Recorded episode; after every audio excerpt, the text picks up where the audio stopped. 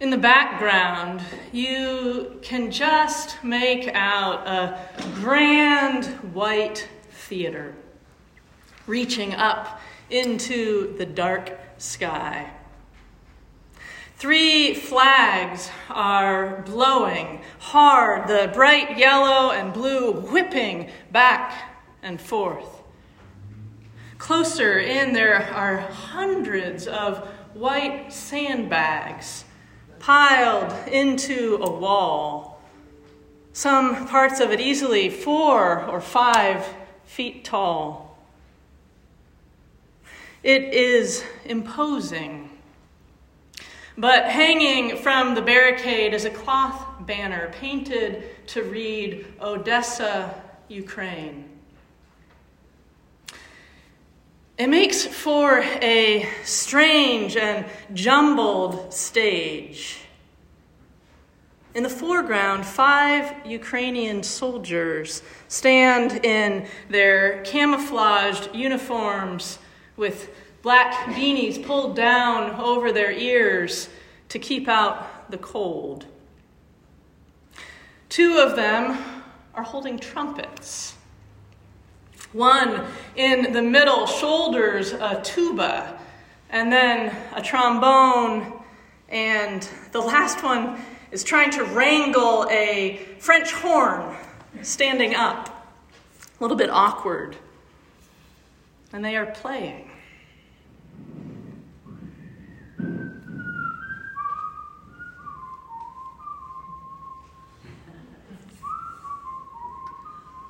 Some of the notes crack, but it doesn't matter. They keep on going. Wind blows across the camera's mic, but the tune is unmistakable. Don't worry, be happy, they play.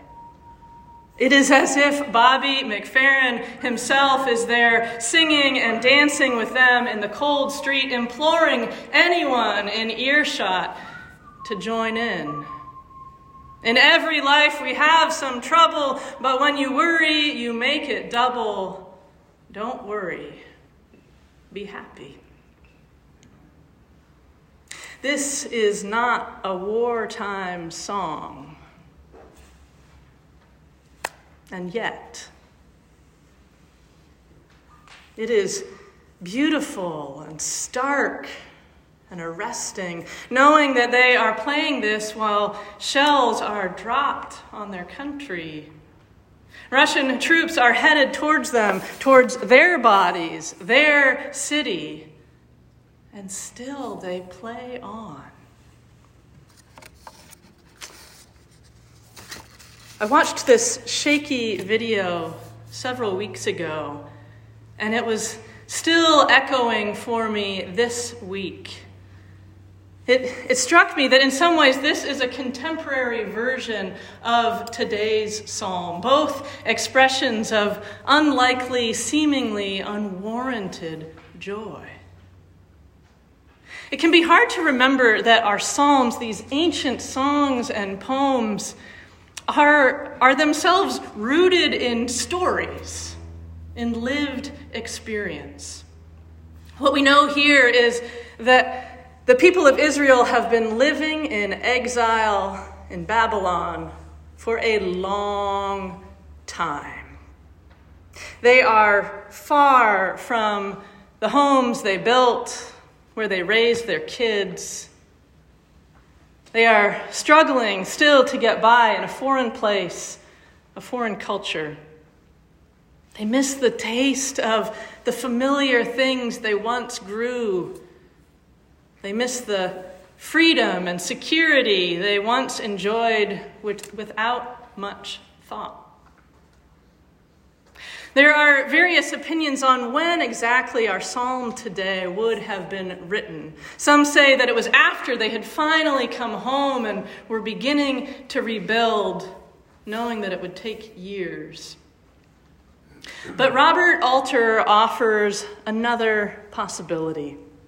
He is a Hebrew scholar who has spent decades working on new translations of these texts. And he proposes that this is a psalm grounded squarely in hope.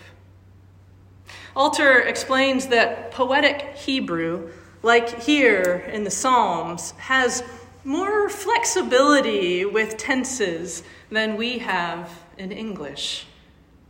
He suggests that the opening lines of this psalm are better rendered in future tense, and that when this psalm was written, when it was sung, the people of God had not yet returned home. They're still hurting, still longing for that homeland, wondering if their community will return in their lifetime. As these words are written, exile has not ended. Their losses have not magically been transformed into plenty. It is from within that place of still reaching for return and for restoration that the psalm arises.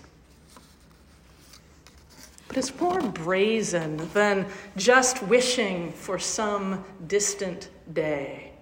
It's not just that they will celebrate when this goodness finally comes around, even as they are longing even as they continue to ask God for this restoration, they are already preparing themselves to celebrate. While they are suffering and waiting and wondering what may transpire, the people of God give thanks. It's right there in the middle of the psalm. As Alter renders it, they anticipate the good that is on the way and they declare we shall rejoice.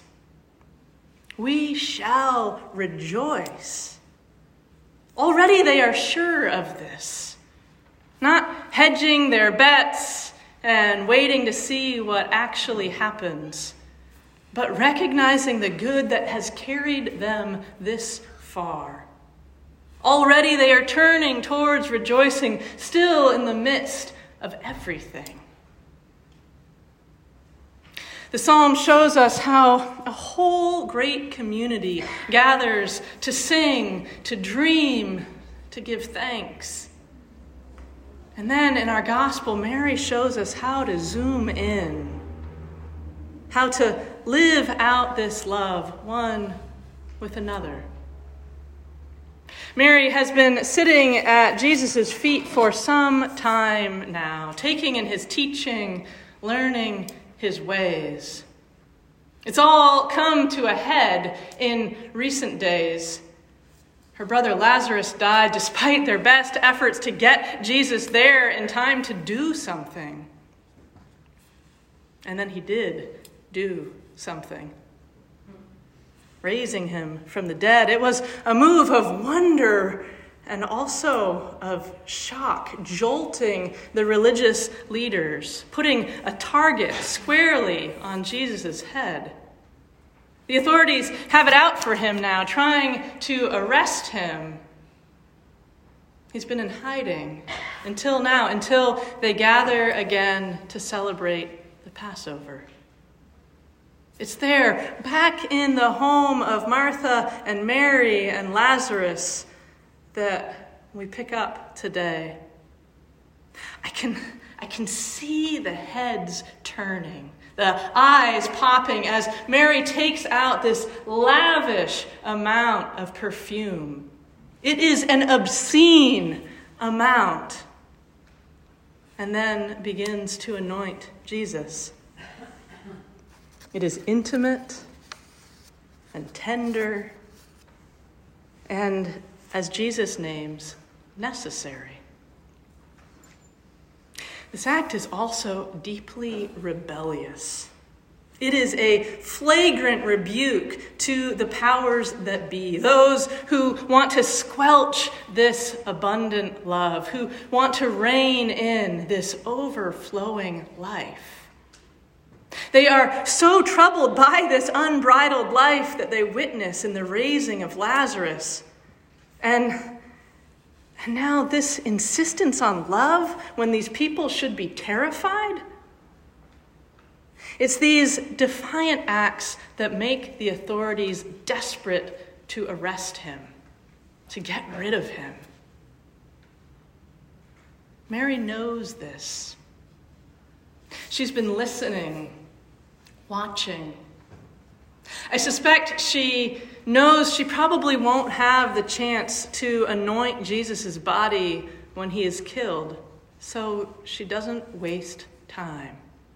She finds a way to cut through the worry, the present danger, and love her friend well right now.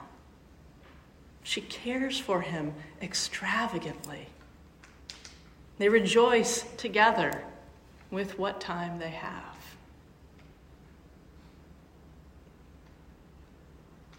I don't know how those Ukrainian soldiers gather the heart to play that cheerful song there in the face of war.